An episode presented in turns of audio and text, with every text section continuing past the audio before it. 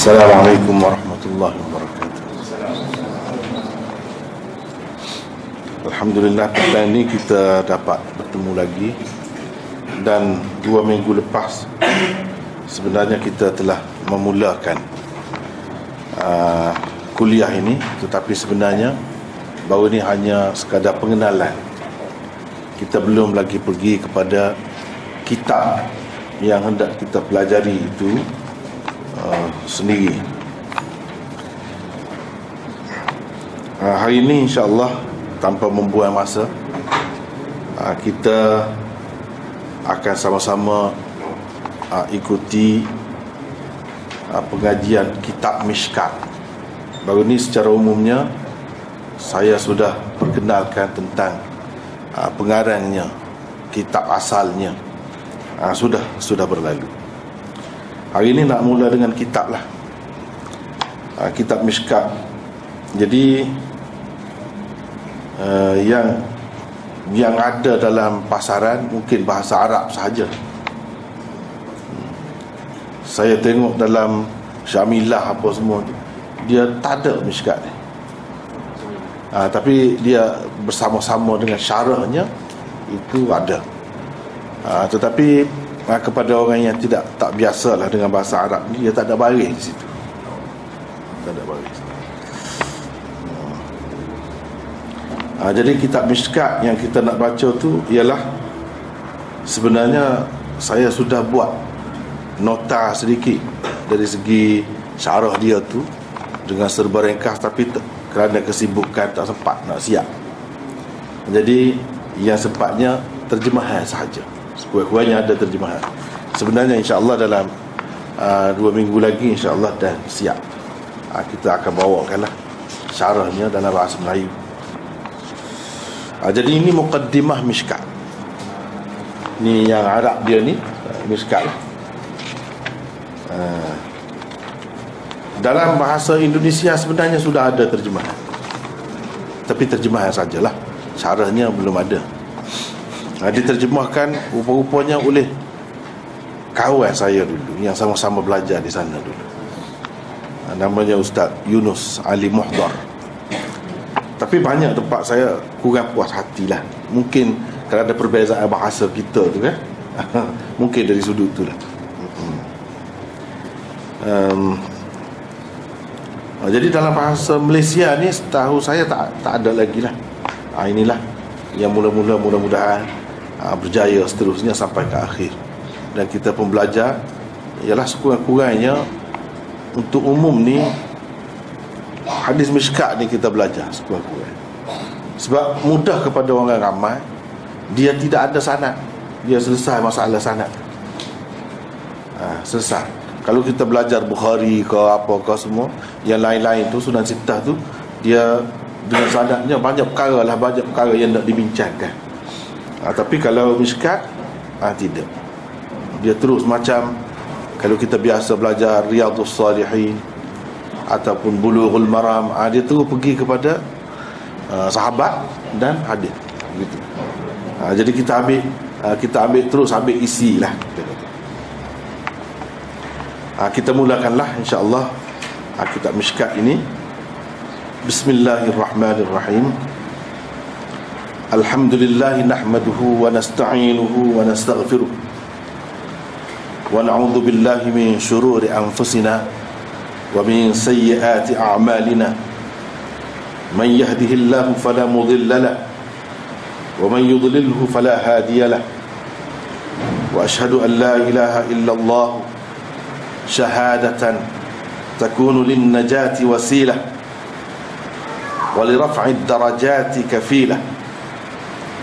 وأشهد أن محمدا عبده ورسوله الذي بعثه وطرق الإيمان قد عفت آثارها وخبت أنوارها ووهنت أركانها وجهل مكانها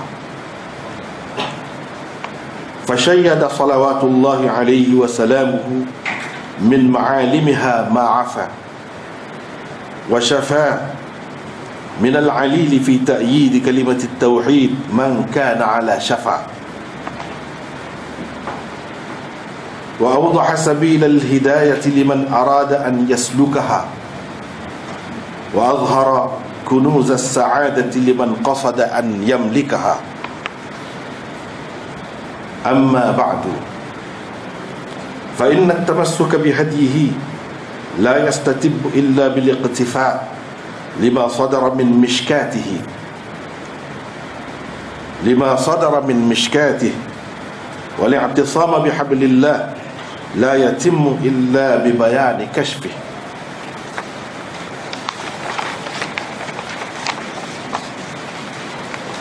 وقد كان كتاب المصابيح الذي صنفه الإمام محيي السنة قامع البدعة. أبو محمد الحسين بن مسعود الفراء البغوي. رفع الله درجته. أجمع كتاب صنف في بابه. وأضبط لشوارد الأحاديث وأوابدها. ولما سلك رضي الله عنه طريق الاختصار وحذف الأسانيد تكلم فيه بعض النقاد. wa in kana naqluhu وإن كان نقله وإنه من الثقات كالإسناد لكن ليس ما فيه أعلام كالأغفال Aduh panjanglah dah seluruh ni mukaddimah kan ni. Sampai habis ni. Sampai habis. Sampai muka surat lima tu kita baca Sedikit-sedikit lah. Kita baca sedikit-sedikit. Ha, Baik terjemahannya. Dengan nama Allah yang maha pengasih Lagi maha penyayang.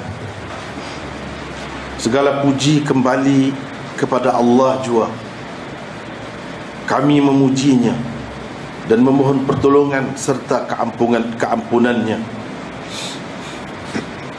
Kami berlindung dengan Allah daripada kejahatan diri kami dan daripada perbuatan-perbuatan kami yang buruk. Sesiapa yang diberi hidayah oleh Allah, maka tiada siapa pun dapat menyesatkannya. Dan sesiapa yang disesatkannya, tiada siapa pun, tiada siapa pula dapat memberi petunjuk kepadanya. Aku bersaksi bahawa sesungguhnya tiada Tuhan selain Allah. Sebuah kesaksian yang menyebabkan seseorang manusia selamat dan darjatnya terjamin meningkat di dunia dan di akhirat. Aku juga bersaksi bahawa sesungguhnya Muhammad adalah hamba Allah dan Rasulnya yang diutus kepada umat manusia. Ketika kesan-kesan jalan keimanan hampir terhapus. Cahaya-cahayanya hampir terpadam. Tonggak-tonggaknya hampir runtuh. Dan kedudukannya pula tidak lagi diketahui orang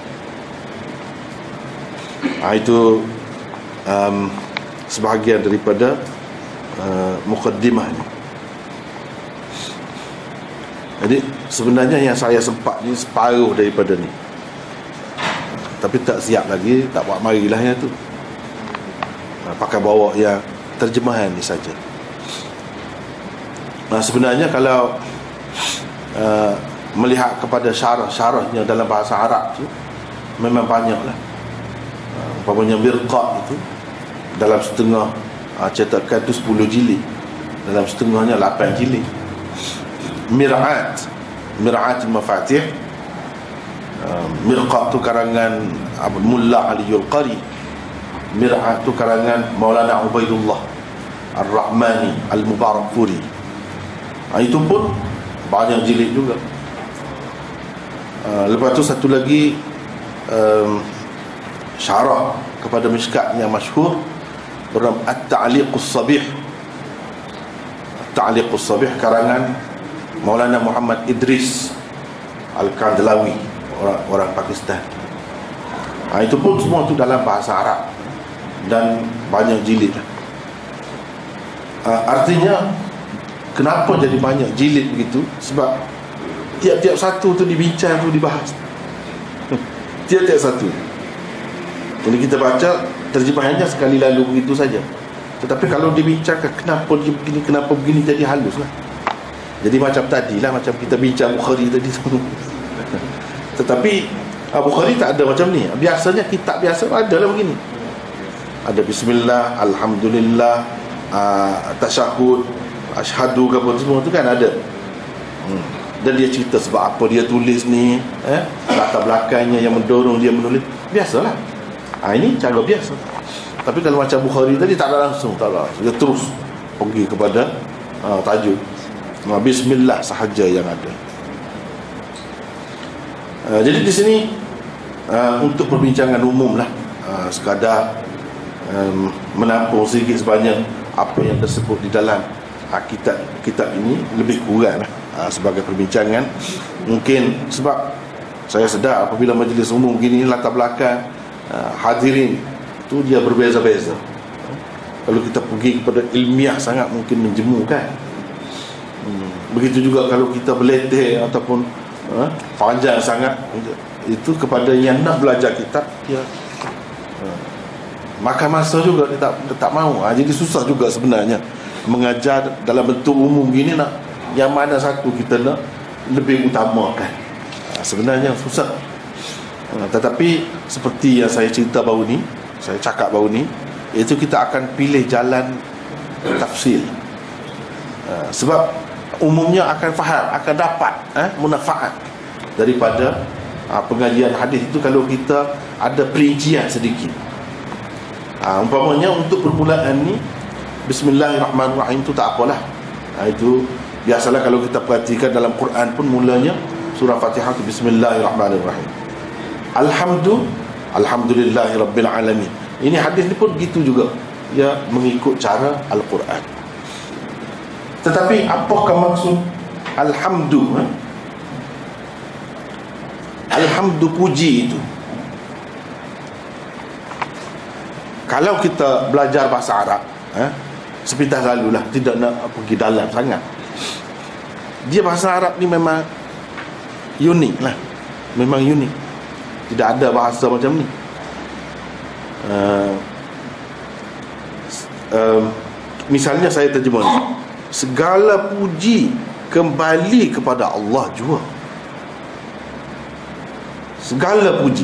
Jadi segala tu di mana kita dapat segala? Tu dari mana kita faham segala tu? Ha, itu. Kepada yang tak belajar bahasa Arab dia, dia tak nampak benda ni Mungkin dia kata eh, Ini terjemah ni mak, mak Dari mana pula ambil ni segala ni? Tak ada. Dia tidak kata Kullul ham. Atau jami'ul ham. Tidak. Alhamdulillah saja. Rupa-rupanya di situ ada Kita panggil Lam eh? Alif lam Hasal perkataannya hamdun. Alif lam tu saja Sudah memberi arti tu. Sama ada kita kata lam ini untuk istighraq atau jins atau lain-lain lagi banyak lagi. Hmm? ha, itu dari sudut bahasa lah kajian bahasa. Jadi kita kata segala puji. Segala macam puji macam-macam kan bentuk puji. Ataupun jenis-jenis puji. Kalau kita pakai eh, alif lam lil jinsiyah. Hmm.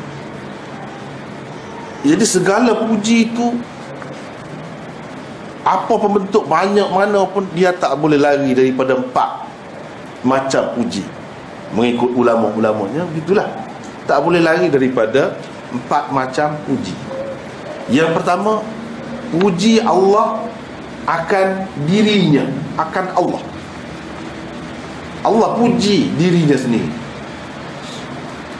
Yang kedua puji Allah akan hambanya Allah puji manusia. Yang ketiga Puji manusia akan Allah. Manusia puji Tuhan. Itu yang ketiga. Yang keempat Manusia puji sesamanya. Manusia puji manusia. Dia tak boleh lari. Pak tu. Ha, Bentuk puji. Semuanya ini Kenapa dia kata Segala puji kembali kepada Allah? Jua. Alhamdulillah. Ha, Di situ ambil ha, Kepada Allah jua. Macam mana kembali kepada Allah jua? Sebab pada hakikatnya kita puji sama kita pun. Kita puji sama kita. Hakikatnya puji itu dia pergi kepada Allah. Sebab apa kita puji orang tu sebab dia buat baik kepada kita misalnya macam mana dia boleh buat baik kepada kita siapa yang menggerakkan hati dia ha? Ha? nak bagi dia tu buat baik kepada kita Allah Allah Siapa yang menjadikan dia yang buat baik kepada kita? Allah. Kalau tak ada, tak ada pun. Kalau Tuhan tak jadikan dia, tak ada pun. Orang yang kita nak puji tu. Tak ada. Ha, jadi sebab itu, segala-galanya dia balik kepada Allah. Walaupun zahirnya kita kata puji sama manusia. Malaikat puji manusia ke? Hai. Ataupun Manusia puji Allah Semuanya balik kepada Allah Berkait dengan Allah Pada hakikatnya Kita puji seseorang Bermakna kita puji Allah Subhanahu wa ta'ala. Secara tidak langsung.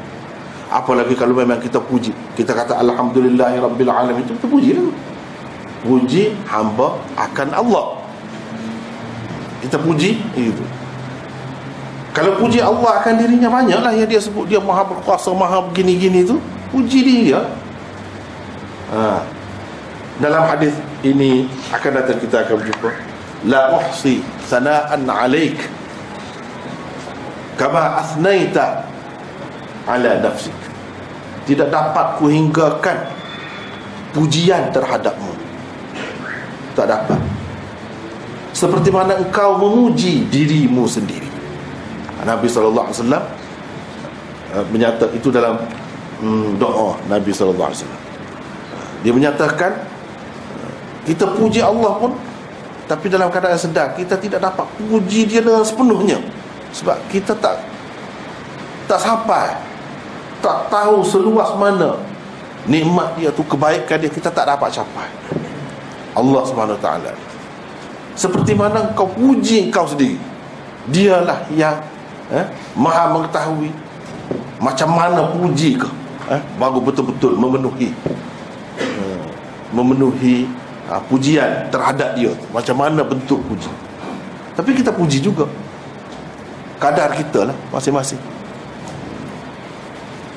ha, misalnya Allah puji hambanya ni'mal abdu innahu awwab misalnya sebaik-baik hamba ialah dia Nabi Ayub itu ha, misalnya itu puji semua itu balik kepada dia berlaku. Kalau puji Nabi Daud, ah, Nabi, Nabi Ayub misalnya, atau Nabi-Nabi lain, siapa yang buat orang tu macam tu? Dia juga. Yang layak dipuji. Bukan Nabi kita Muhammad sallallahu alaihi wasallam, namanya Muhammad yang dipuji. Siapakah yang buat dia tu layak dipuji dengan begitu banyak sekali? Allah juga. Jadi semua kembali kepada dia.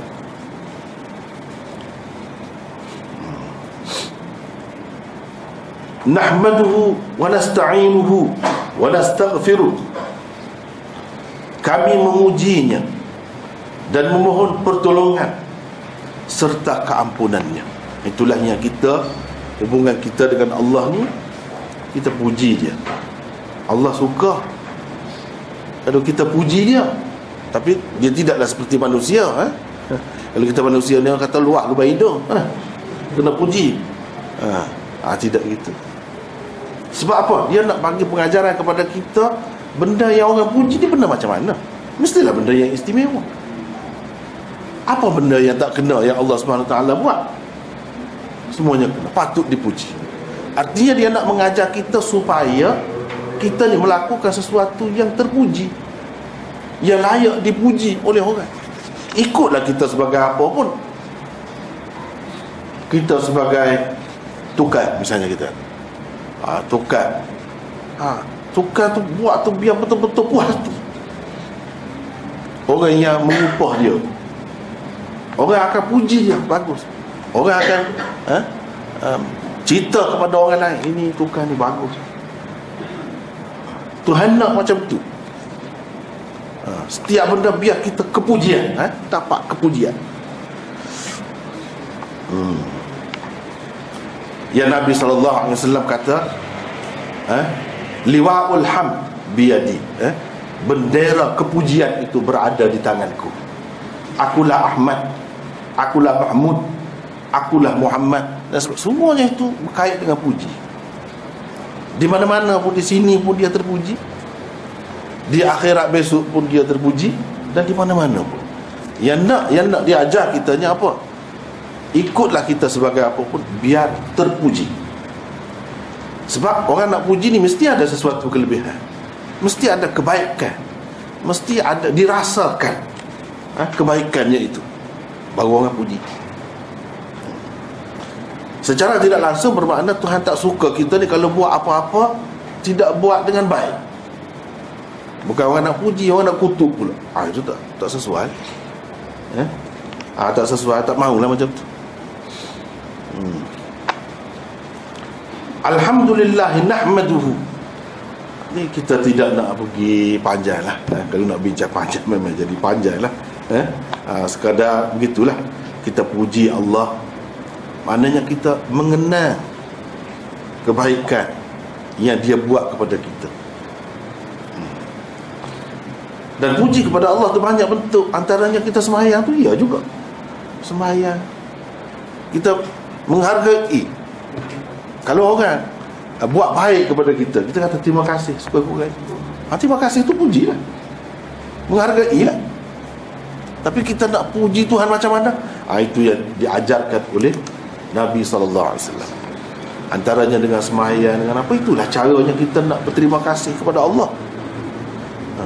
Kalau orang begitulah Kita ajak dia pergi makan misalnya. Ha. Cara kita menghargai dia Tuhan tidak ada semua itu Jadi kita nak macam mana Begitu banyak, banyak sangat Kurniaannya kepada kita ha, Kita nak menyatakan macam mana Kalaulah tidak ada Nabi Nabi-Nabi Kita manusia ni tak tahu Macam mana cara nak puji Allah.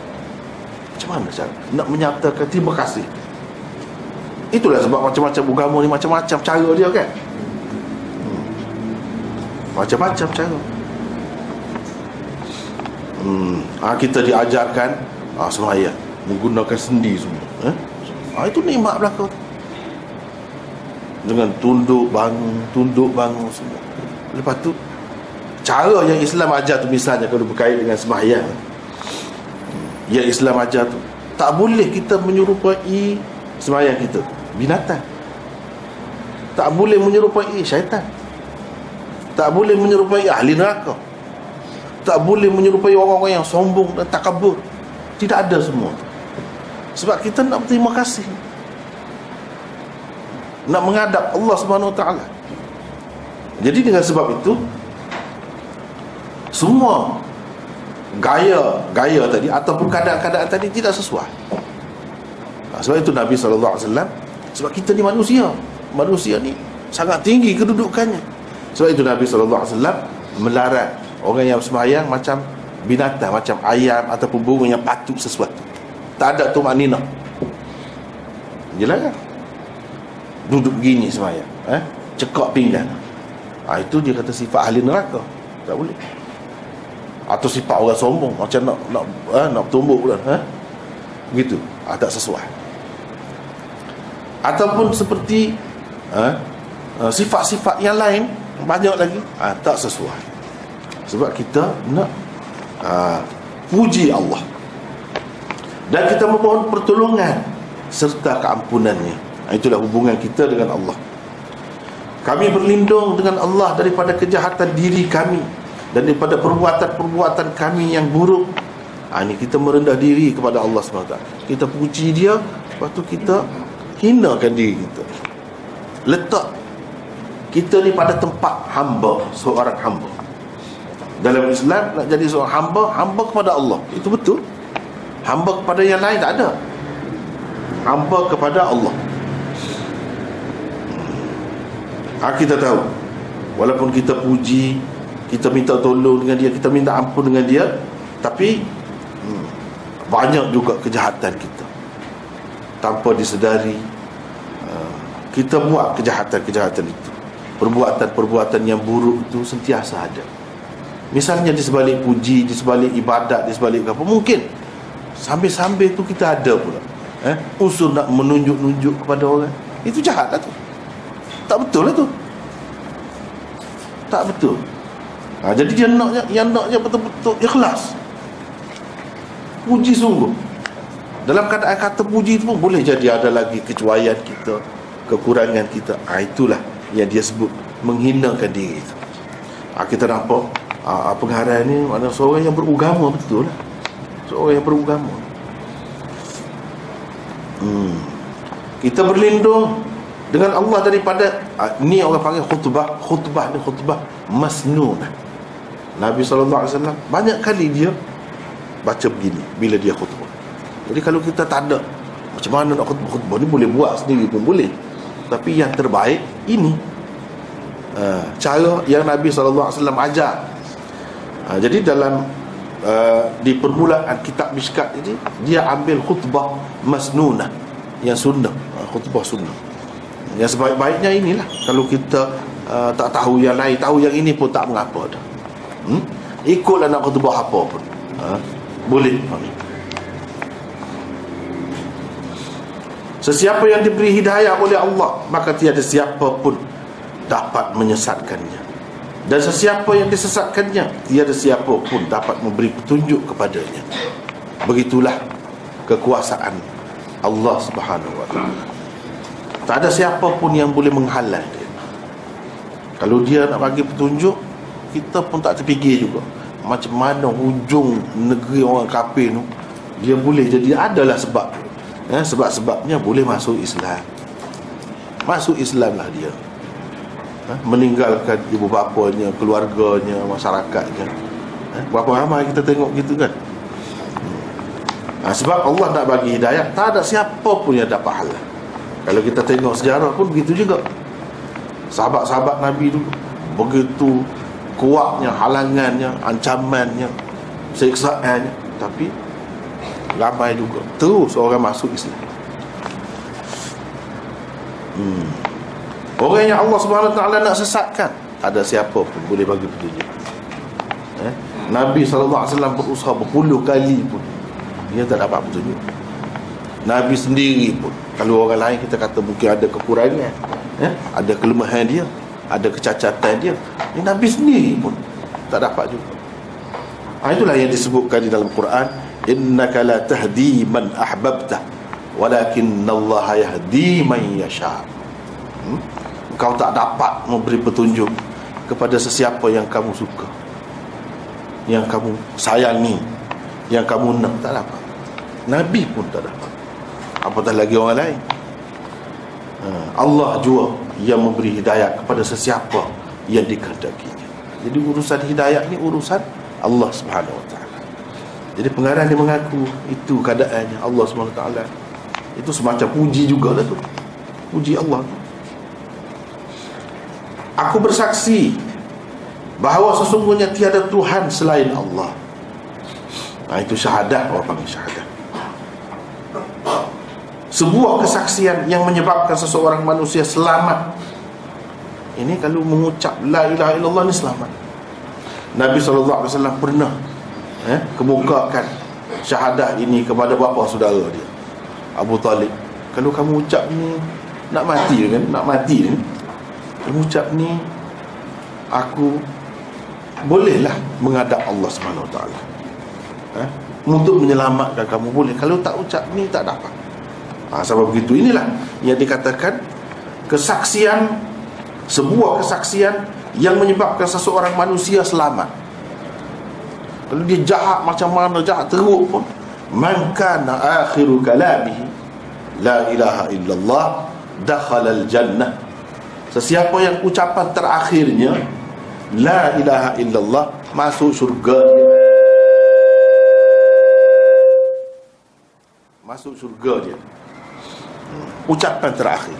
Boleh jadi dia ikhlas yang terakhir tu. Dia bertaubat betul. Dan Allah SWT terima dengan limpah kurnianya. Lepas dia boleh masuk surga, surga terus. Boleh masuk surga terus. Ha, Ini kelebihan. La ilaha illallah. Surga tu di mana? Syurga tu di mana? Kalau berdasarkan hadis Mi'raj, Nabi naik eh, atas tu, tujuh petala langit sampai ke Sidratul Muntaha, tak ada lagi syurga di situ. Melepasi Sidratul Muntaha. Lepas itu baru dia pergi ke alam syurga. Ah, jauh bukan main tu kan. Sekarang ni kalau orang nak pergi ke bulan berapa bayarnya? Eh?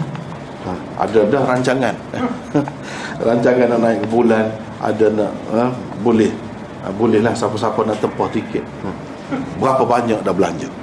Nak naik situ apa apa faedahnya naik? Kalau Islam dengan sepatah tu ha, yang sebenarnya tapi dia ada dua kalimah syahadat di akhir hayat kalau itu saja disebut la ilaha illallah. Sebab itulah bila kita ajarkan orang yang nak mati Kita ajar la ilaha illallah. Muhammad Rasulullah tu tak ada dah Muhammad Rasulullah. Ya sakit dah Sakit nak mati nak bercakap pun lelah Lelah ha? Mengah dah. Jadi la ilaha illallah saja. Seorang manusia biasa Hujung kampung jahil Tak tahu apa. Fikirlah Boleh pergi ke syurga macam mana? Tak ada bayar apa-apa. Tak ada payah, tak ada susah. Boleh pergi ke syurga. Inilah hikmat Allah SWT. Sehina-hina manusia, sejahil-jahil manusia, orang biasa pun boleh masuk syurga dengan syarat ada La ilaha illallah.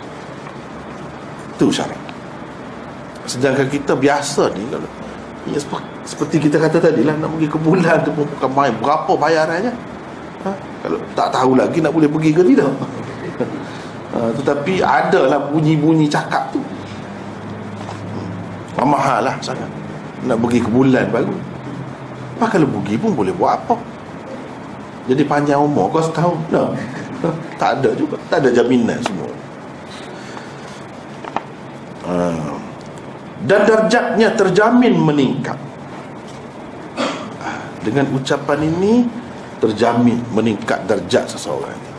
Walaupun dia tak dapat pangkat apa-apa pun dalam dunia Pada hakikatnya orang ni derjatnya tinggi Sebab itulah kehormatan orang mukmin itu Sangat tinggi kedudukannya kehormatan orang mukmin. Aku juga bersaksi bahawa sesungguhnya Muhammad adalah hamba Allah dan Rasulnya Hamba eh? ha, Ditekan hamba Dalam uh, apa, tahiyat atau tasyahud mengikut tasyahud Ibnu Mas'ud tapi orang kita sini dia dia tak baca yang itu. Asyhadu anna muhammadar rasulullah.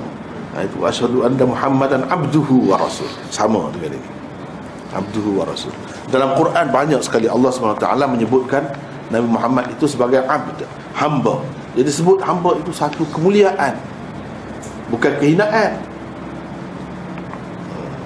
Dan sebut hamba itu juga penting untuk mengingatkan manusia bahawa Muhammad ini adalah manusia.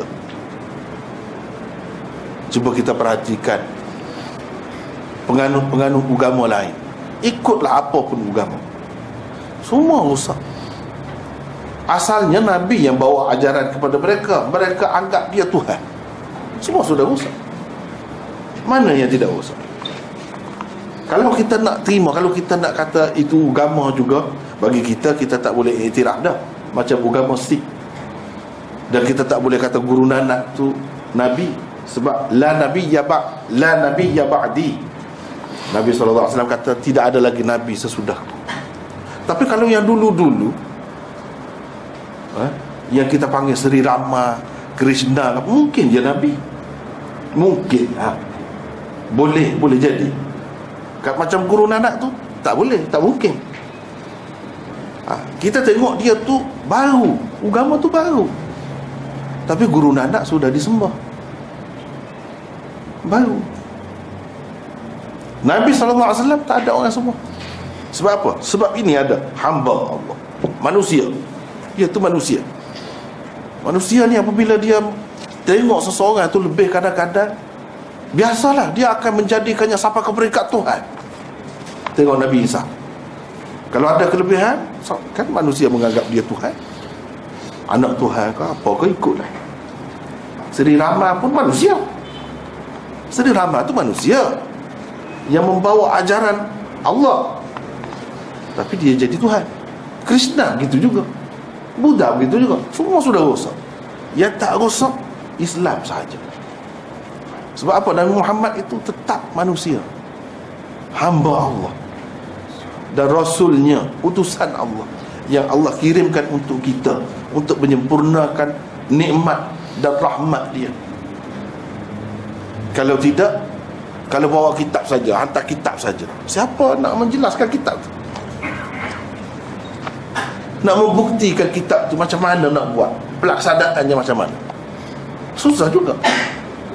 Allah SWT hantar Rasul itu sebagai utusan dia untuk membuktikan kebenaran kitab bersama-sama dengan kitab yang dikirimnya kepada kita.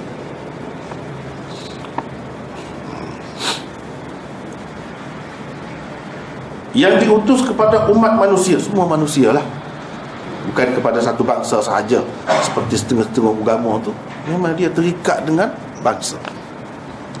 Walaupun agama yang terbaru seperti yang kita kata tadi agama dia kalangan puak-puak Panjabi dia agama kebangsaan orang panggil macam Yahudi. Dia agama kebangsaan.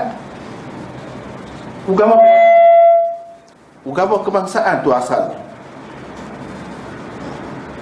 Ada pun agama yang antara bangsa semua bangsa boleh macam Kristian. Dia ada beberapa agama Islam. Ha, jadi diutuskan kepada umat manusia. Tetapi yang lain-lain itu sebenarnya tidak terbukti. Mereka itu diutuskan untuk umat manusia. Nabi Isa sekalipun. Walaupun kemudiannya di, disebarkan sebagai ajaran untuk semua bangsa. Tetapi asalnya dia diutuskan untuk bangsa dia saja. Nabi Muhammad SAW ni jelas dalam Quran sebut kafatan linnasi basyiran wa nadhira ha, untuk manusia semuanya jelas. Adapun yang lain-lain tak ada jelas macam tu.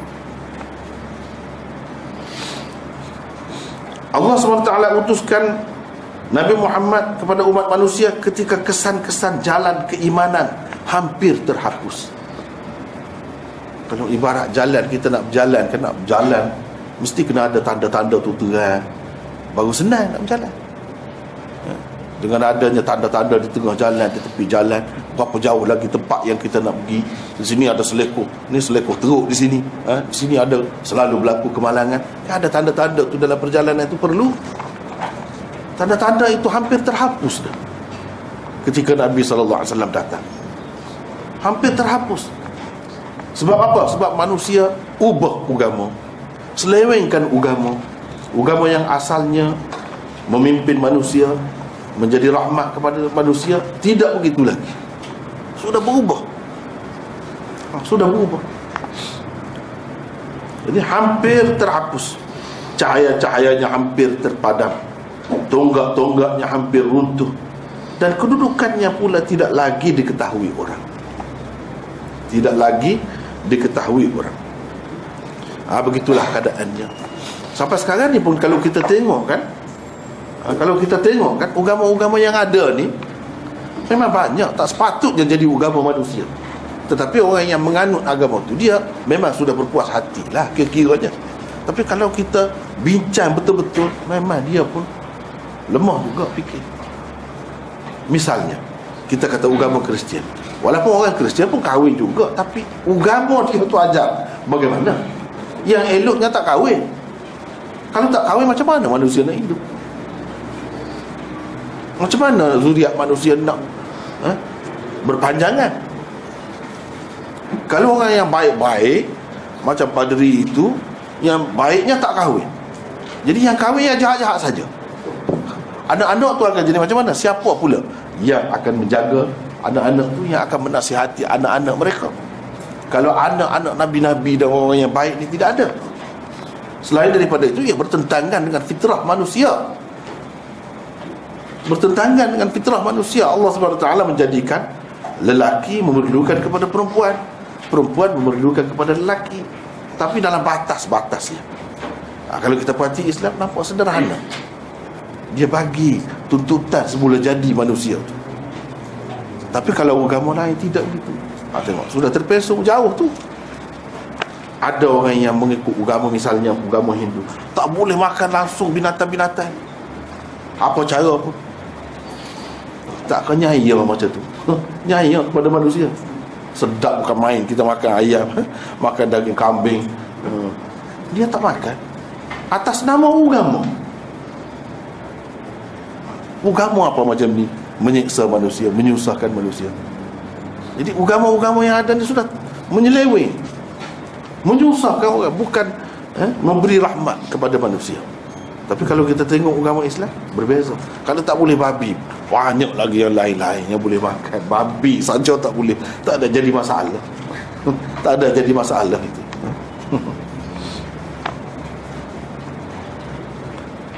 Uh, Maka Rasulullah sallallahu alaihi wasallam membangunkan kembali kesan-kesan jalan keimanan yang hampir terhapus itu. Dalam mendukung ajaran tauhid, beliau sallallahu alaihi wasallam menguatkan kembali orang-orang sakit yang hampir terjerumus ke dalam gaung kebinasaan dan menjelaskan jalan petunjuk kepada orang-orang yang ingin menempuhnya. Di samping mendedahkan khazanah kebahagiaan kepada orang yang ingin mendapatkannya. Jadi bahasa dia tu cukup ha, comel, cantik sangat bahasa dia tu. hmm, jadi itulah peranan Rasulullah. Rasulullah datang untuk apa? Yang sudah nak terhapus tadi tanda-tanda tu dia bangunkan semula. Orang dapat petunjuk. Orang-orang yang hampir nak terjerumus ke gaung kebinasaan jadi selamat dengan kedatangannya itu. Yang lain-lain walaupun atas nama agama apa sekalipun Semua sudah rosak Bila Nabi SAW datang Dia membetulkan keadaan. Inilah rahmat Allah Subhanahu Wa Taala yang paling besar. Hmm. Amma ba'du. Fa inna tamassuk bihadyi La yastatibbu Illa biliqtifa'i lima sadara min والاعتصام bihablillah la لا illa إلا ببيان كشفه Sesungguhnya usaha untuk mengikuti perjalanan hidup baginda Tidak akan terlaksana kecuali dengan mengikuti suluhan sunnahnya Kita nak ikut Nabi, nak ikut macam mana? Macam mana nak ikut? Kita seribu tahun lebih dah Ditinggalkannya macam mana kita nak nak tahu macam mana cara hidup Nabi wasallam? Kalau cara hidup dia tu itulah yang menjamin kebahagiaan untuk kita. Tetapi bagaimana?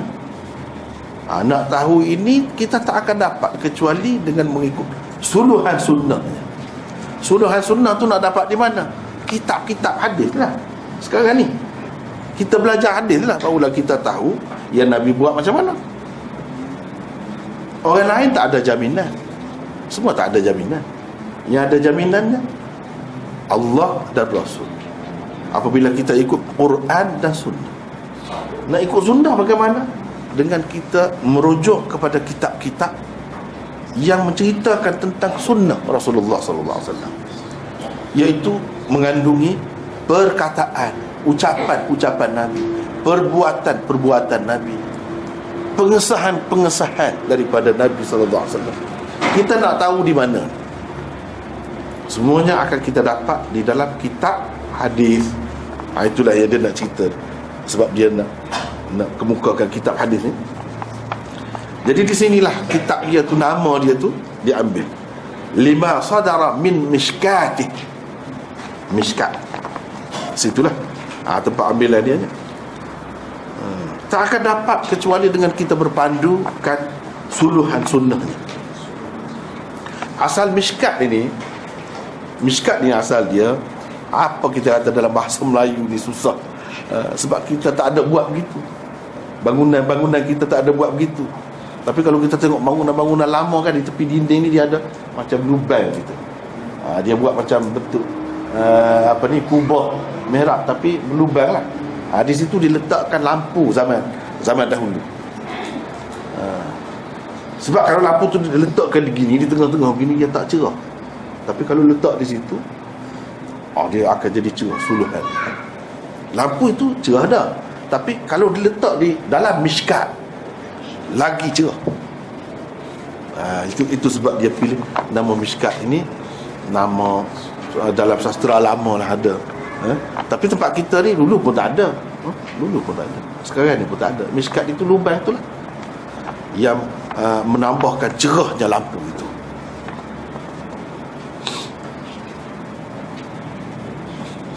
Ha, tetapi dia dia kata di sini saudara min mishkati seseorang yang tubuh Nabi wasallam. Di dalamnya itu jiwa dia itu itulah lampunya. Lampu tu jadi suluh jadi cerah sebab ada di dalam tubuhnya.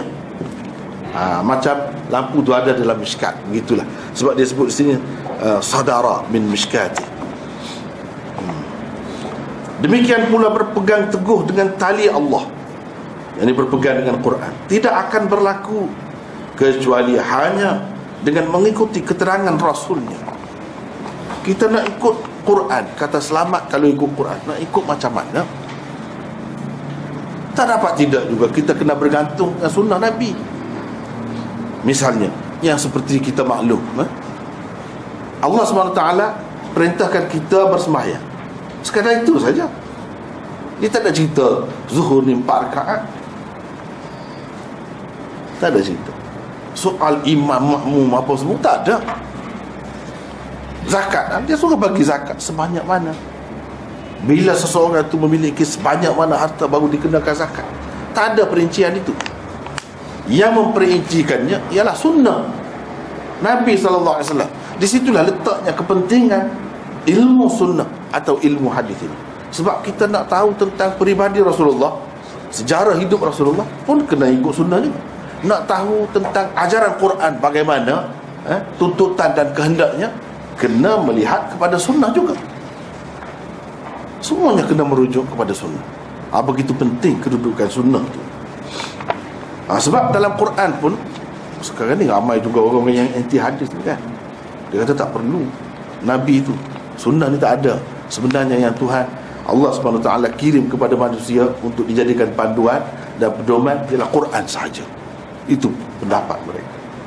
Rasulullah SAW tak ada peranan apa-apa. Tidak lebih dari seorang postman sahaja. Sampai begitu dia cakap.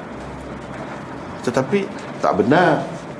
Dalam Quran sendiri pun kata kalau kita percaya kepada Quran. Kalau mereka percaya kepada Quran. Mereka kena terima.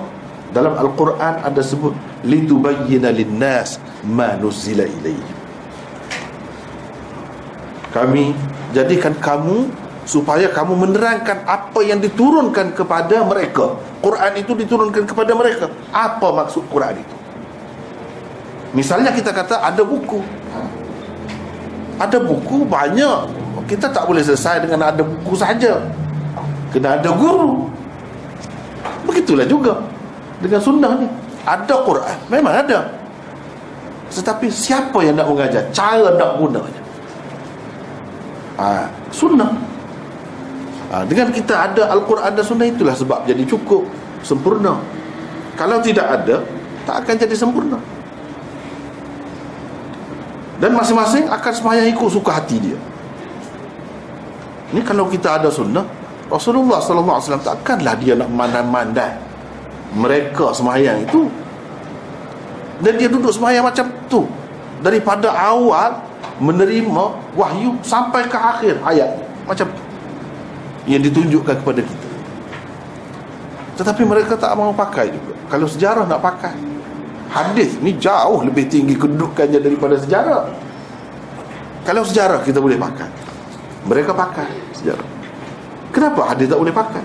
Hadis ni dengan sanatnya dengan apa cukup kajian yang lengkap setiap orang perawinya tu bincang sampai berpuluh-puluh ribu beratus ribu ada buku tentang perawi-perawi sampai begitu sekali teliti Kenapa kita tak boleh pakai? Mana ada kitab dalam dunia ni macam tu? Terpelihara. Tak ada. Tak ada sampai ke peringkat tu. Hmm. Ini menunjukkan Allah Subhanahu Taala redanya terletak pada sunnah. Sunnah itu pun suatu perkara yang penting juga untuk mendapat ha, petunjuk.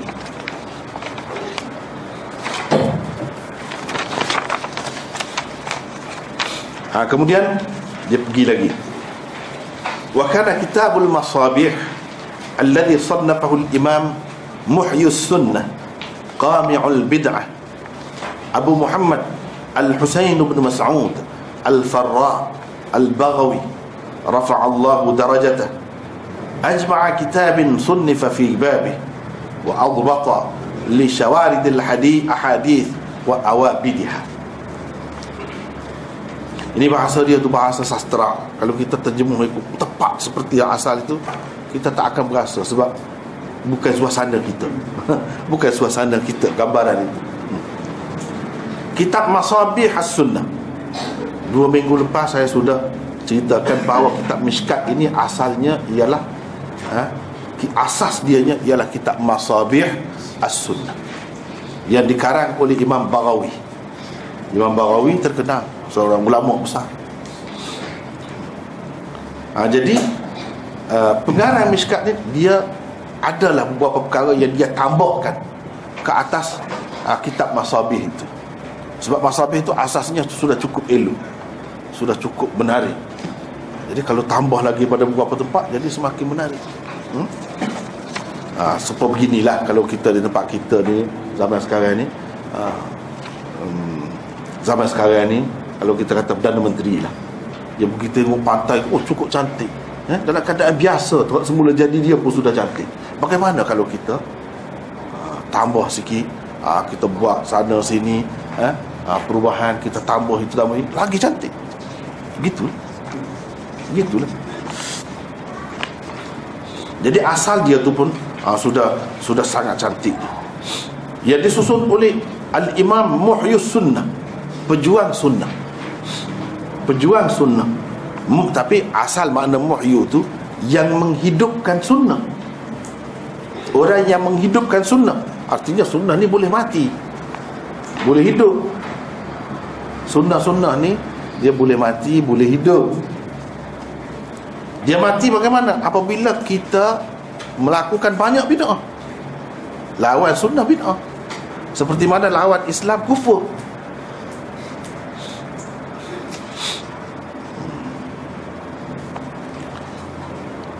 Um, dia ni memang berjual supaya orang uh, masyarakat mengikut sunnah. Sebab pada mengikut sunnah itu terdapat keberkatan yang besar dan bila satu sunnah mati dia akan timbullah bid'ah ha, sebab itu penting kena ada orang yang menghidupkan sunnah nak menghidupkan sunnah ni macam mana kalau tak tahu apa hadis apa itu hadis kalau tak belajar hadis dengan belajar hadis lah baru kita tahu kepentingan sunnah tu. Qami'ul bid'ah. Penghapus bid'ah. Dia tak suka sangat dia ni. Ha, Imam Barawi ni kepada bid'ah. Sebab apa? Bid'ah merosakkan uh, rupa asal sunnah Nabi sallallahu alaihi wasallam. Seperti mana syirik dia uh, boleh merosakkan akidah tauhid. La ilaha illallah boleh dirosakkan oleh syirik lawan dia Muhammadur Rasulullah sunnah boleh dirosakkan oleh bid'ah itu lawan dia tak boleh duduk bersama tak boleh duduk bersama ha, qami'ul bid'ah penghapus bid'ah. Abu Muhammad Al-Husain bin Mas'ud Al-Farra Al-Baghawi. Semoga Allah mengangkat darjat beliau. Dia kata adalah sebuah kitab hadis yang paling lengkap kandungannya. Ha, kata Khatib Tabrizi ini? Waliyuddin Khatib Tabrizi pengarangan pengarang ha, apa ni kitab Mishkat ha, jadi dia perhati-perhati tengok. Memang kitab ni paling lengkap kandungannya. Dan paling teliti dalam mengemukakan sumber-sumber hadis yang berselera. Di dalam sekian banyak kitab-kitab hadis tu berselera tu kita orang biasa ni macam mana nak dapat? Macam pergi lepas kita di laut lah kamu cari sendiri lah mutiara macam mana? Tentu susah kepada kita orang biasa. Ha, tapi kalau ada orang yang sudah mahir dah pakar dia, dia tahu di sini ada ini di sini ada ini. Senang. Hmm, senang. Um, sebab dia kata paling lengkap memang pun kalau kita di peringkat bawah Miskat lah yang paling lengkap. Tapi masyarakat kita ni dia sebab tak kenal tak biasa tidak diperkenalkan. Kitab miskat ni tidak popular. Yang popularnya Riyadus Salihin. Ha, Bulughul Maram atau Arba'in yang rendah lagi eh? Matan Arba'in itu saja yang masyarakat kita tahu padahalnya kitab hadis ni banyak sangat banyak jenis eh? banyak jenis ha, banyak pula pecahan-pecahan dia tu ada yang orang panggil jami' ada sunan ada mustakhraj ada mustadrak ada ajza ha, ada masyikhat eh? macam-macam lagi pecahan kitab-kitab hadis tu kepada orang yang mengerti dia tahu tengok nama dia tahu ini jenis ni ni jenis ni. Tapi kita kita tengok super eh bagi kita eh? ha, tak tahu pembahagian tu. Jadi kitab miskat ini di kalangan kitab yang rendah dia termasuk dalam kitab jami' baru dikatakan kitab itu jami' apabila ada di dalamnya tentang akidah hukum hakam akhlak adab riqaq riqaq ni eh, menyedari menginsafi diri.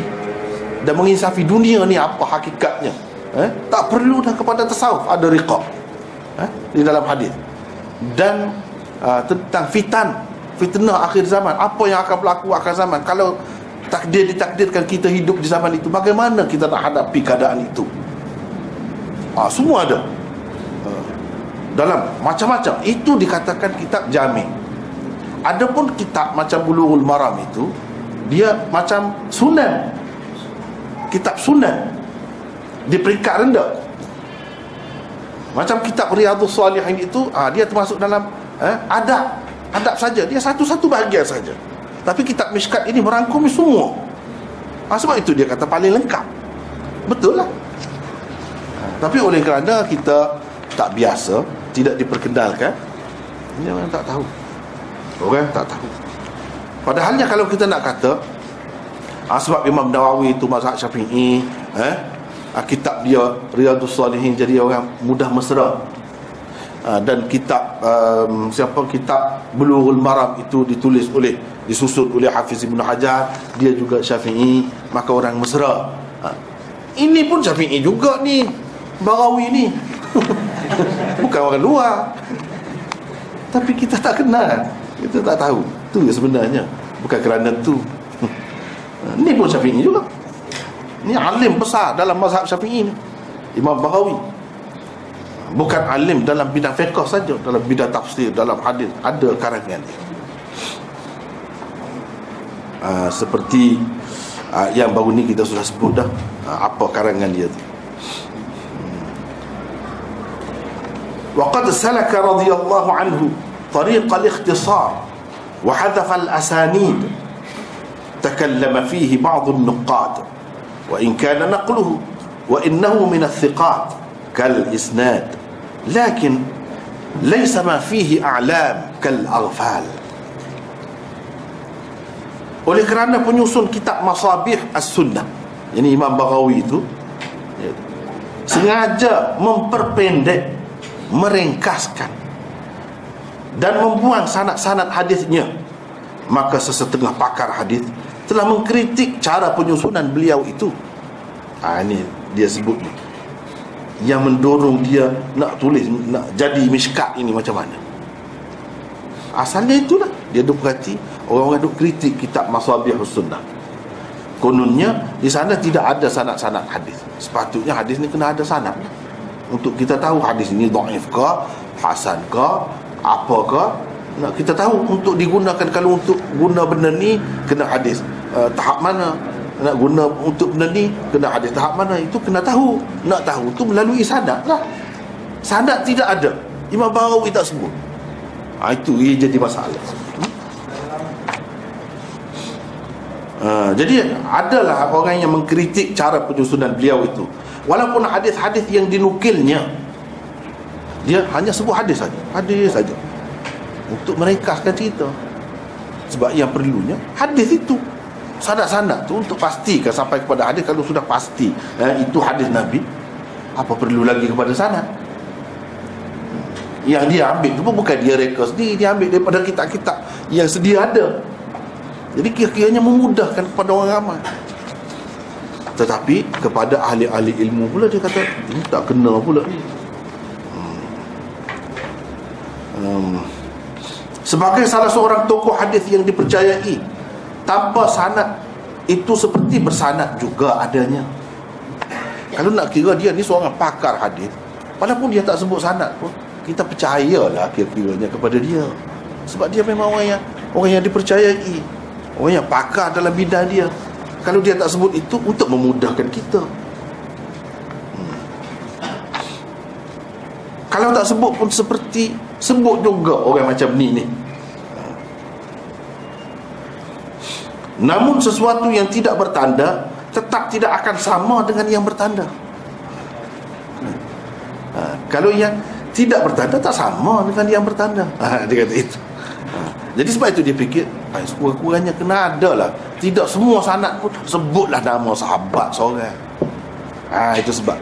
Dalam kitab dia ni ha, Daripada Abi Hurairah ke misalnya Daripada orang ni ke ha, Dia ada Sanat yang panjang tu tidak Sebab maksud asal uh, Pengarang Masabih Husnah Nak memudahkan kepada orang.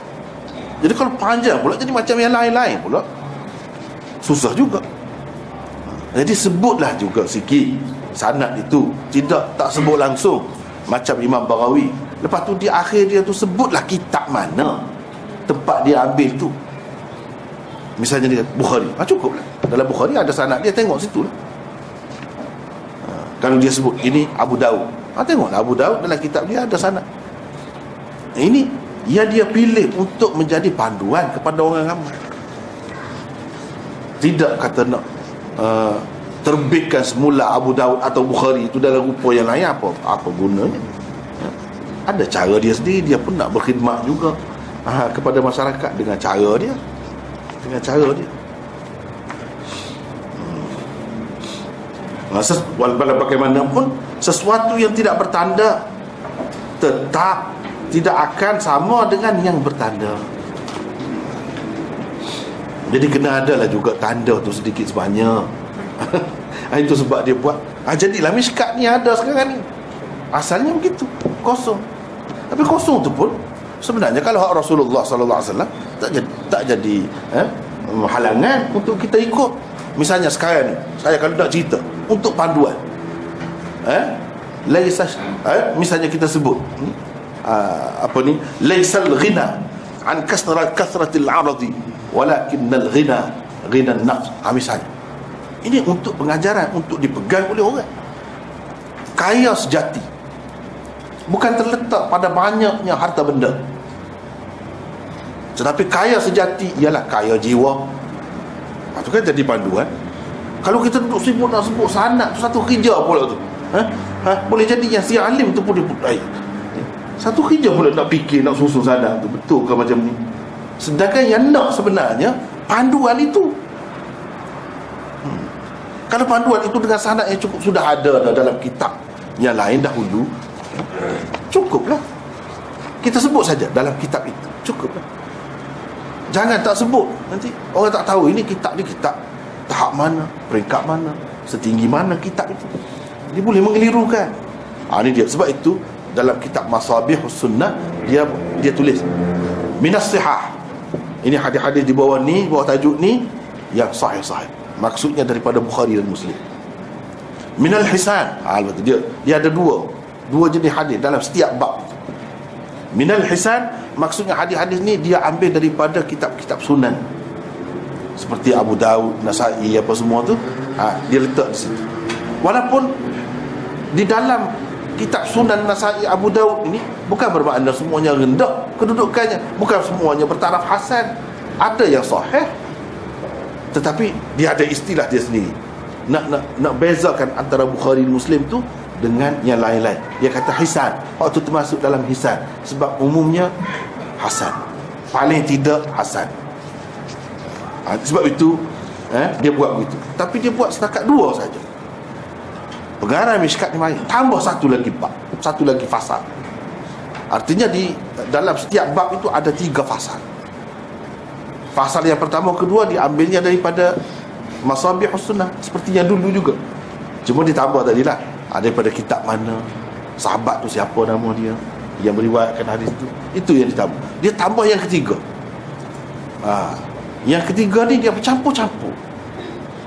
Bercampur-campur. Ada yang dhaif ada yang sahih ada yang hasan ada yang maudhu. Ha. mungkin kita kata untuk apa ni? Ini tak selamat ni kalau macam ni nak tapi dia sudah sebut dah ini termasuk dalam fasal yang ketiga.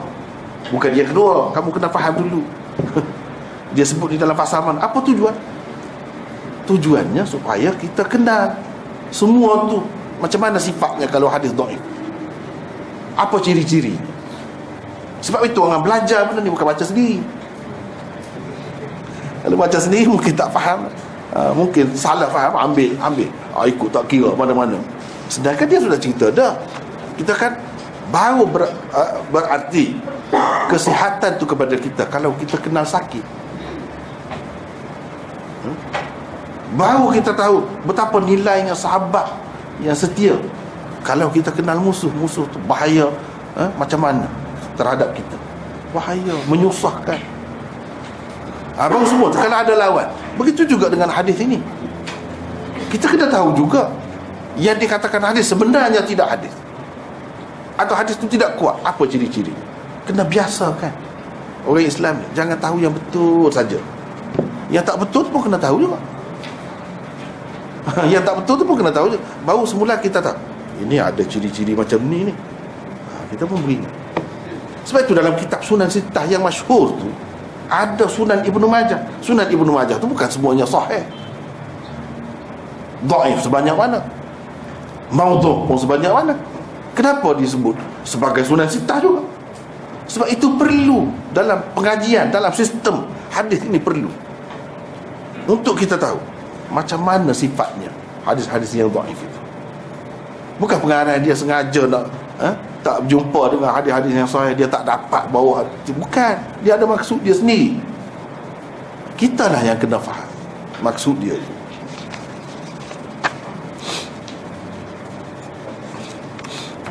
fastakhartu Allah wastawfaqtu minhu fa'alamtu ma aghfalahu فأودعت كل حديث منه في مقره.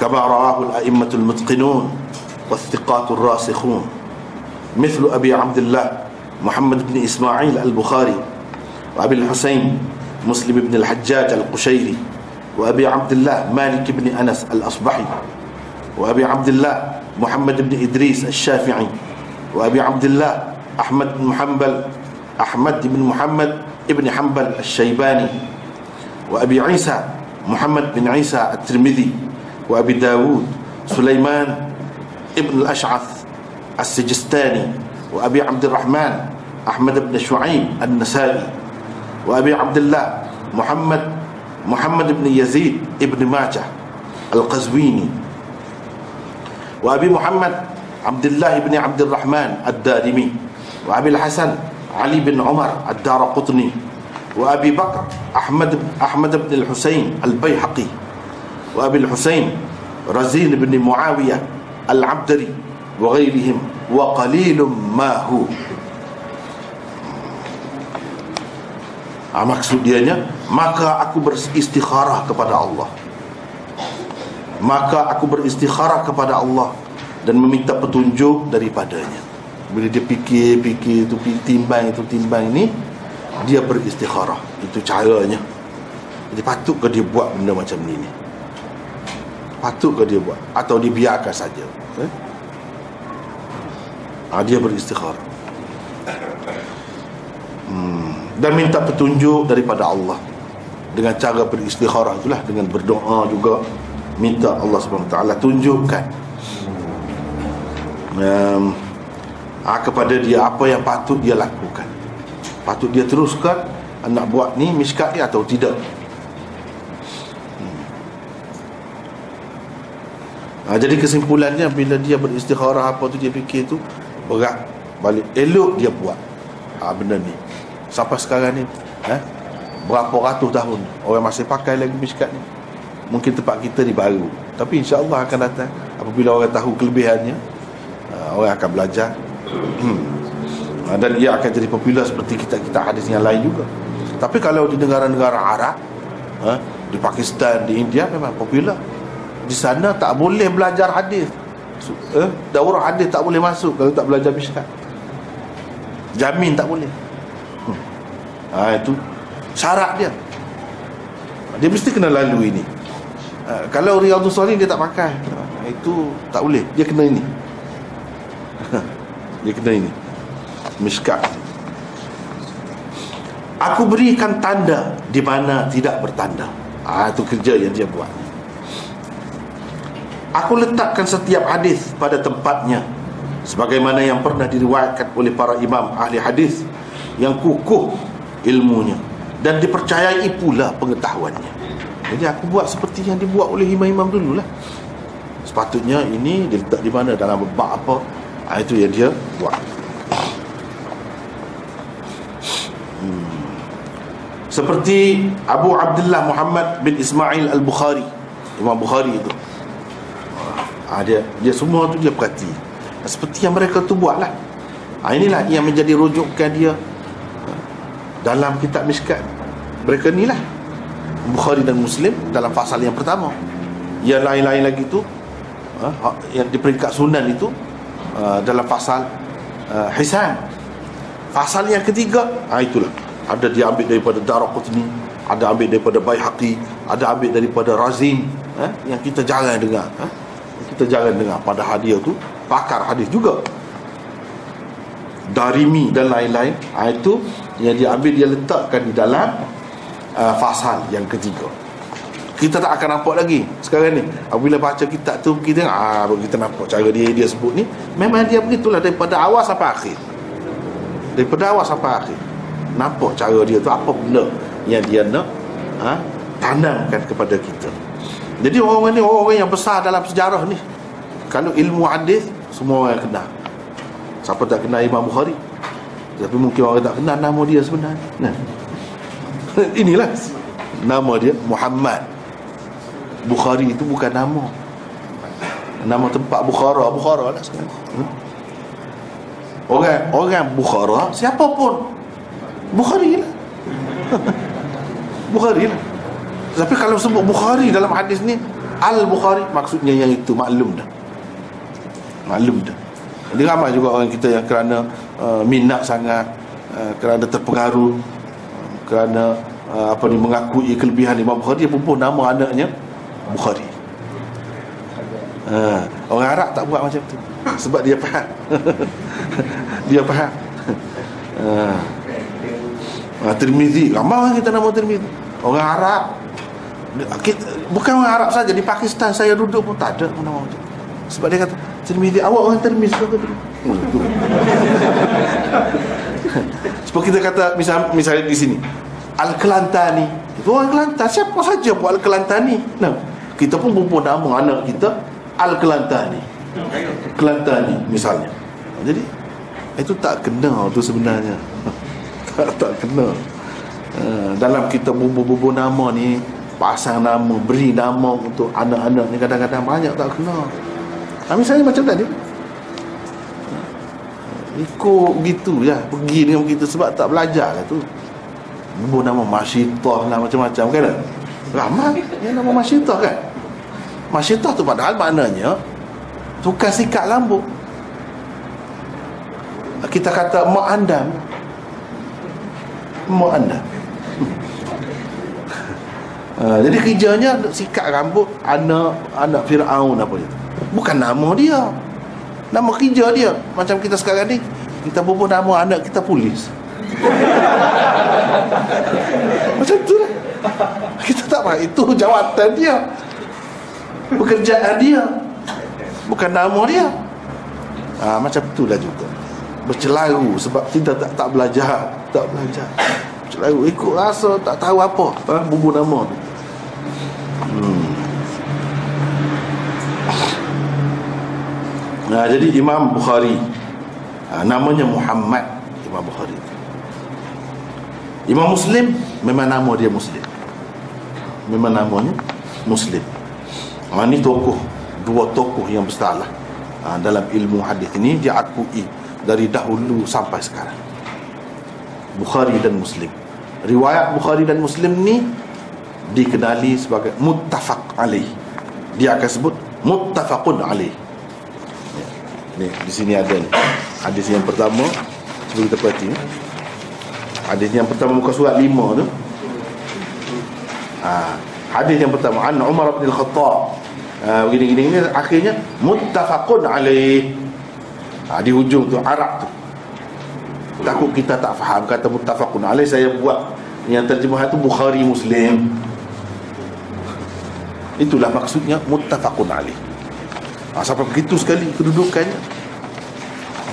Yang disepakati mana hadis ini disepakati oleh Bukhari dan Muslim kedua-dua mereka ada mengemukakannya di dalam kitab masing-masing. Itu maksud muttafaqun alaih.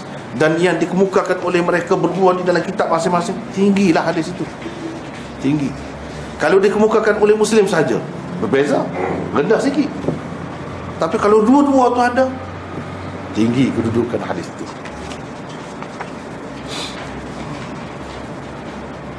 Ha, kemudian disebut Imam Malik. Padahal Malik itu dari segi zamannya dahulu lagi. Imam Malik. Tapi kenapa dia letakkan di bawah? Bukhari dan Muslim? Ha, kerana kedudukan Bukhari dan Muslim itu lebih tinggi di sisinya. Tapi ada juga orang yang mengatakan Malik lebih tinggi. Adalah sudut-sudut uh, kenapa dia kata Malik itu lebih tinggi? Muatak dia tu. Ha, tetapi secara umumnya pada umumnya ulama mengatakan tidak. Untuk hadis memang lebih Bukhari dan Muslim. Ataupun sekurang-kurangnya sama. Mereka ini tiga kitab ni berada uh, pada uh, peringkat ataupun tingkatan yang sama. Wa Abi Abdullah Muhammad ibn Idris Al-Syafi'i Imam Syafi'i itulah. Imam Syafi'i itu pun dia tokoh hadis juga. Tapi orang tak kenal dia sebagai tokoh hadis. Sebab orang tak tengok musnad Syafi'i. Yang orang tengoknya kitab um. Eh? Kitab fiqh dia. Jadi dia lebih dikenali sebagai ahli fiqh sebagai mujtahid dalam fiqh.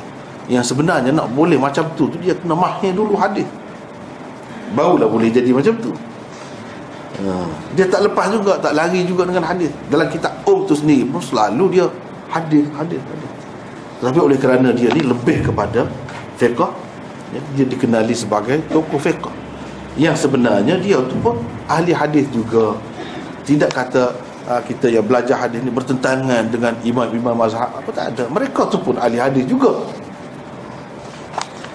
Uh, kadang-kadang orang yang tak faham dia kata uh, kenapa kita bersungguh sangat belajar hadis ni?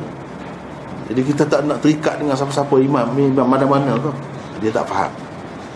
Uh, padahal imam syafi'i itu sendiri adalah ulama hadis.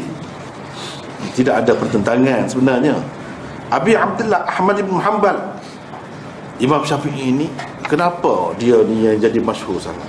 Salah satunya dia meninggalkan karangan dia. Kalau dalam usul fiqh tu ar-risalah tu dianggap kalau tidak yang paling yang mula-mula yang pertama pun antara yang terawal dalam usul fiqh. Usul fiqh tu asas kepada fiqh lah. Sebab itu dikenali dia sebagai ahli fiqh dan kitab um besar. Tujuh jilid besar. Dia kanan dan dia tinggal kepada orang kemudian. Orang buat kajian dapati memang istimewa. Dan dia dijulang sebagai imam. Ha, memang hebat. Dia buat kerja besar. Orang ni bukan saja-saja diberi uh, gelaran itu gelaran ini tidak. Memang kerjanya amat besar. Jasanya kepada umat amat besar Abi Abdullah Ahmad bin Muhammad bin Ahm, uh, Ahmad bin Muhammad bin Hanbal Al-Syaibani Imam Ahmad itulah. Ha, Imam Ahmad ni pun dia ada mazhabnya sendiri. Tapi dia sebenarnya lebih terkenal sebagai tokoh hadis. Sama lah dia ni sama. Macam Imam Syafi'i itu orang lebih uh, dia lebih menonjol dari segi fiqh. Tapi kalau Imam Ahmad tidak dalam hadis dan fiqh kedua-duanya sekali. Menunjuk dan kitab dia yang besar ialah Musnad Imam Ahmad. Hmm. sekarang ni yang dicetak dengan uh, tahqiq eh Shu'aib eh Syekh Shu'aib Al-Abna'u tu berapa banyak? Puluh 40 jilid tu. Hmm. tu kerja dia. Kerja orang macam ni itu Abi Isa Muhammad bin Isa At-Tirmidhi. Ah Tirmidhi Tirmidhi. Ramai orang kita ha? berikan nama anaknya Tirmidhi itu namanya sebenar Muhammad bin Isa. Muhammad juga. Imam Bukhari Muhammad. Imam Tirmidhi Muhammad. Semua ramai Muhammad. Sebab apa? Ni orang sunnah ni. Orang sunnah mestilah dia dekat dengan Rasulullah.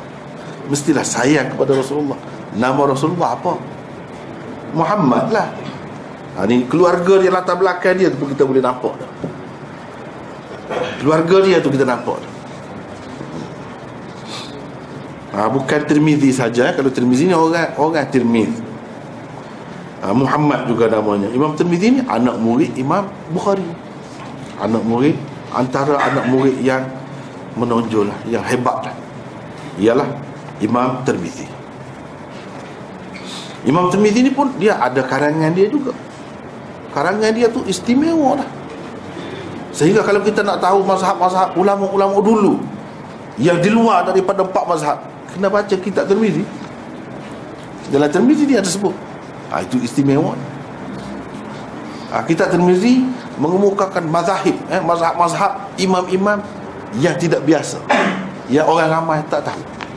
Tapi mereka itu juga mujtahid tidak kurang daripada syafi'i ha, daripada malik Ah, dan lain-lain tak kurang dan kita boleh tahu eh, ulama-ulama jadikan uh, kitab Imam Tirmizi itu Sunan Tirmizi itu sebagai rujukan untuk mengetahui qaul qadim mazhab Syafi'i. Qaul qadim mazhab Syafi'i nak tahu tengok dalam Tirmizi. Ha, itu kelebihannya. Ha, itu banyaklah kelebihannya. Hmm. Lepas tu dia juga kitab ini juga termasuk salah satu kitab jami' ha, kitab jamik juga. Macam Mishkat macam Bukhari itu jamik macam Abu Daud itu tidak jamik sunan. Sunan. Ha, Abi Dawud Sulaiman bin Al-Ash'ath As-Sijistani. Ha, ini pun tokoh dia. Dia pun ada kitab ni ada kitab juga. Hmm. ha, ini semua ni imam-imam ni dia ada aliran dia sendiri. Dia tidak ikut siapa-siapa dia tidak bertaklid kepada mana-mana imam. Mereka ni dengan cara dia sendiri. Ada hadis bagi dia cukup. Sebenarnya kita tak perlu pun bermazhab. Kalau kita sudah ada Quran dah ada hadis depan dah jelas kita tahu ini hadis sahih tidak mansuh cukup syarat. Tak perlu ikut syafi'i ke hanafi ke tak perlu. Sah dah. Bahkan itu yang lebih baik kalau nak kira. Kita pergi kepada punca terus Cuma yang jadi masalah takut-takut kita salah Salah ambil ha? Salah faham. Itu ya. Ha, Sebab tu kita nak bersandar kepada Syafi'i Bersandar kepada Imam Ahmad Sebab mereka itu pakar. Dia pilih tu pilih yang betul-betul lah, lah. Hmm, Bukan ada lagi benda-benda yang ha, Mungkin ha, Kita budak-budak ni kita ni kalau kita tak berisi eh, ikan boleh jadi dia boleh jadi eh, lekat tulang. Boleh jadi Ha, itu takut-takut itu. Tapi kalau belajar dengan baik, insya-Allah tak jadi masalah. Itulah yang dikehendaki sebenarnya. Imam Syafi'i siapa pun nak begitu semua ni kalau boleh. Tapi semua orang tidak mampu. Semua orang bukan ada masa untuk mendalami uh, ilmu agama seperti dia. Oleh sebab itulah ada mazhab-mazhab. Tak mengapa boleh juga. Ha. Tetapi yang sebenarnya yang asalnya sejak zaman sahabat mereka lebih Quran sunnah. Sudah cukup. Kadang-kadang kita tengok pendapat orang ni sekali-sekali macam syafi'i sekali-sekali macam ni sekali-sekali macam ni dia mana satu? Hmm? tak boleh nak sebut. Sebab dia pegang semua. Hadis tu menjadi puncak pada semua mazhab. Hmm. Abi Abdurrahman Ahmad bin Shu'aib An-Nasai ha, ni Imam Nasai. Dia pun ada kitab juga.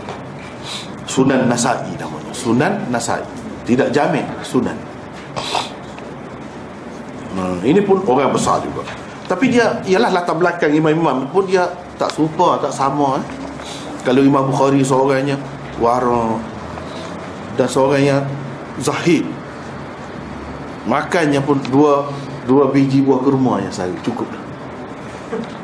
Hidup penuh dengan kajian hmm? buat kerja. Makan dua biji buah kerma kita tak kenyang. Eh? kita tak kenyang. Ha, kalau kita Imam Bukhari hidup dengan hmm.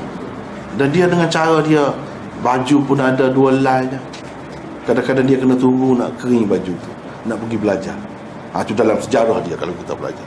Kalau kita tahu sejarah dia memang begitu ya, Imam Bukhari. Tapi Imam Nasai tidak. Tiap-tiap hari dia makan ayat kahwin empat isteri dia.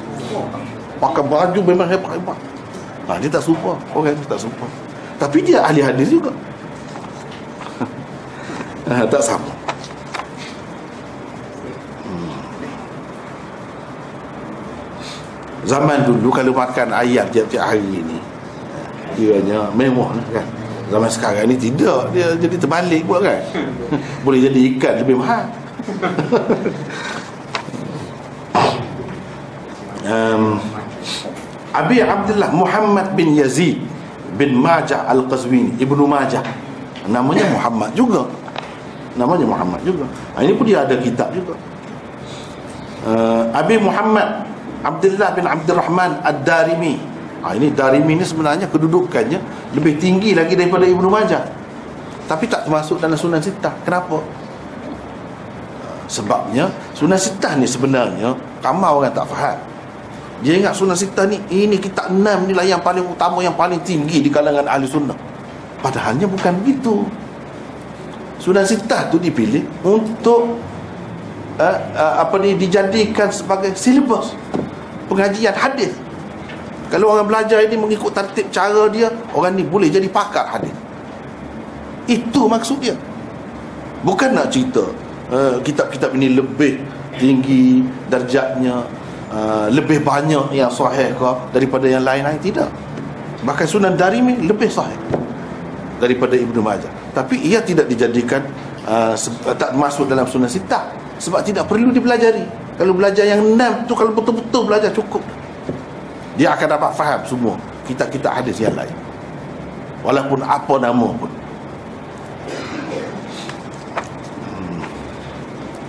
Darimi Abil Hasan Ali bin Umar Ad-Daraqutni. Ali ha, Daraqutni Ini pun masyhur juga Alim besar juga. Dia ada kitab juga. Hmm. Alim tak alimnya Dia boleh kritik lah Imam Bukhari itu. Imam Muslim dia kritik. Sebanyak mana dia kritik? Dan ulama tak kata apa Bahkan tumpang dia. Tengok setengah-setengah tu kata ah, Betul ni apa yang dia kata ni. Ha, Angkat tangan juga Betul. Ha, Dia kritik kritik membina lah ha? bukan ha? bukan kelahi ha? Ha, dan seterusnya Abu Bakar Ahmad bin Hussein Bayhaqi terkenal Bayhaqi itu Bayhaqi ni peguam bela nombor satu dalam mazhab syafi'i ha, kalau hadis dari sudut hadis ni peguam bela nombor satu ha, untuk mazhab syafi'i dan mengarang lebih seribu kitab ha, pelik ni ha? Ha, pelik hmm. Abil Husain Razin bin Muawiyah Al-Abdari. Ha, Dia pun ada kitab juga. Ha, Jadi tapi kita tak berapa kenal dia. Ha, jadi tak apalah. Dengan belajar miskat ni kita uh, Semakin dekat, semakin kenal lah Tokoh-tokoh yang lain Selain daripada Bukhari dan Muslim itu. Ha, Wa qalilum mahu ha, Jadi dalam terjemahan itu ha, Sedikit sekali kalau ada pun Selain mereka yang tersebut itu. Kalau ada ada lagi dia ambil yang lain eh, sikit sangat. Ha, yang banyaknya mereka tadilah daripada mereka yang tersebut tadi. Nampaknya kita masa tak mengizinkan eh. Ha, setakat itulah dulu untuk kali ni ini pun tak sempat nak habis ni. Ha, ingat kan tak sempat habis. Tak apalah insyaAllah minggu lagi kita bagi sekali dengan syarah dia. insyaAllah والله أعلم وآخر دعوانا الحمد لله سبحانك اللهم وبحمدك أشهد أن لا إله إلا أنت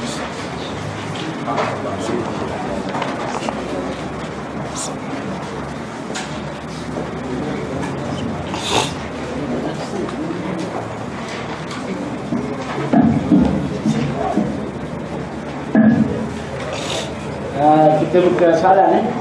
Kita siapkan. Silakan. Assalamualaikum. Uh, Soalan apa berkaitan dengan uh, muzik lah? Kira uh, permainan muzik. Sebab baru-baru ni ada masyarakat dengan sahabat daripada di Madinah Dia mengatakan bahawa khilaf yang syas itu tak membatalkan ijma' yang sebelum. Berkenaan dengan muzik lah. Jadi mungkin boleh start komen sikit hmm. Lagi ada lagi yang lain Ada lagi? uh, Saya kata tadi dalam kitab syikat ni ada uh, Perlu dia masukkan juga hadis maudhu kan. Maksudnya dia ni dia adakah dia memanggil hadis maudhu tu hadis juga? Ah, eh? Baik kita jawab dulu lah. Banyak sangat pun takut tak sempat. Tentang muzik ini Memang Kalau kita perhatikan ulama-ulama silam Kebanyakannya mereka mengatakan haram. Betul itu Tetapi Di kalangan ulama Di peringkat dahulu Yang mengatakan muzik ini tidak haram Apapun alatnya Yang kata haram tadi Dia tidak kata semua juga.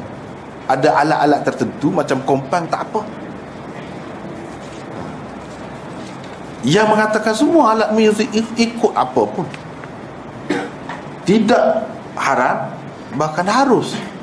Termasuk dalam harus yang diketahui dalam sejarahnya ialah Imam Ibn Hazam Ibn Hazam Al-Andalusi. Al-Zahiri. Eh? ha, Zahiri. Ha, dia. Mengikut yang saya baca lah Bagi saya lah Mungkin orang lain tak setuju Itu Masing-masing pendapat lah kan. Uh, Tak apa Kita berbeza Tak apa. Hmm. Bagi saya lah Saya lebih bersetuju Dengan pendapat dia. Hujah-hujahnya kemas Dalam kitab dia Al-Muhalla Dia bawa mari hujah-hujah orang yang kata eh, Hujah-hujah yang mengatakan haram itu Dia bahas satu demi satu. Dan nampak Tidak.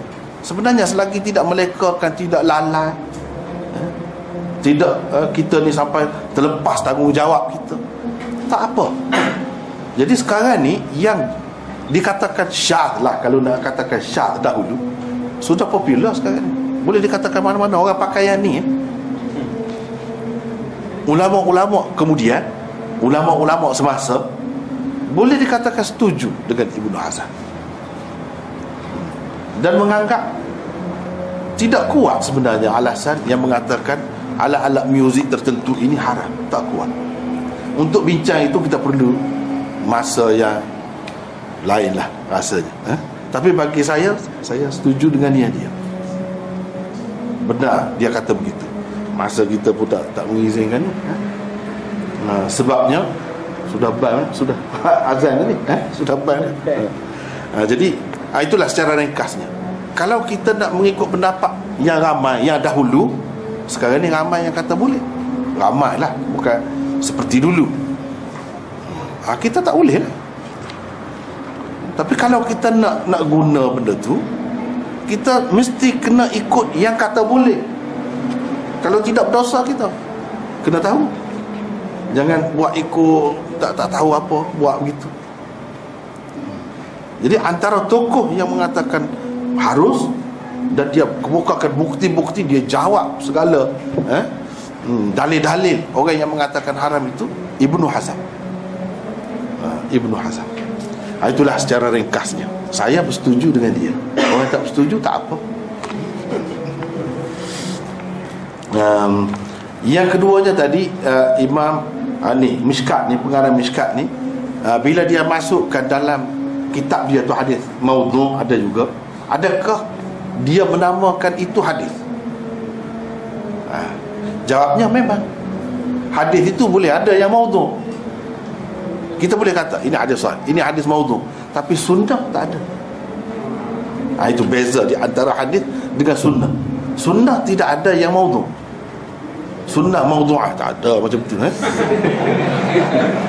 hadis maudhu ada jadi sekadar itu istilah itu perlu difahami. Ha. Bila kata hadis maudhu mungkin dia bawa itu adalah maksud dia. Adalah maksud misalnya nak menguji, nak mengajar kepada kita tentang ciri-cirinya, sifat-sifatnya, itulah. Dan ulama-ulama sentiasa buat kajian. Ha, sentiasa ada yang mengatakan ini hadis ni maudhu, ha, ada. Yang begitu sentiasa ada. Kalau kata hadis maudhu tidak salah.